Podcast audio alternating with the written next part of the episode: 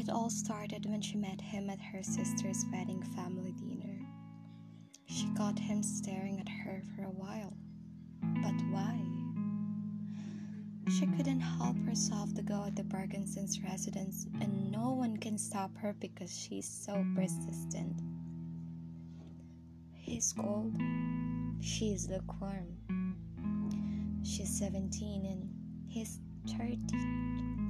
He paints, she plays. Art binds them together. But again, she's 17 and he's 30. Why do I have to meet you? If I am just gonna miss you.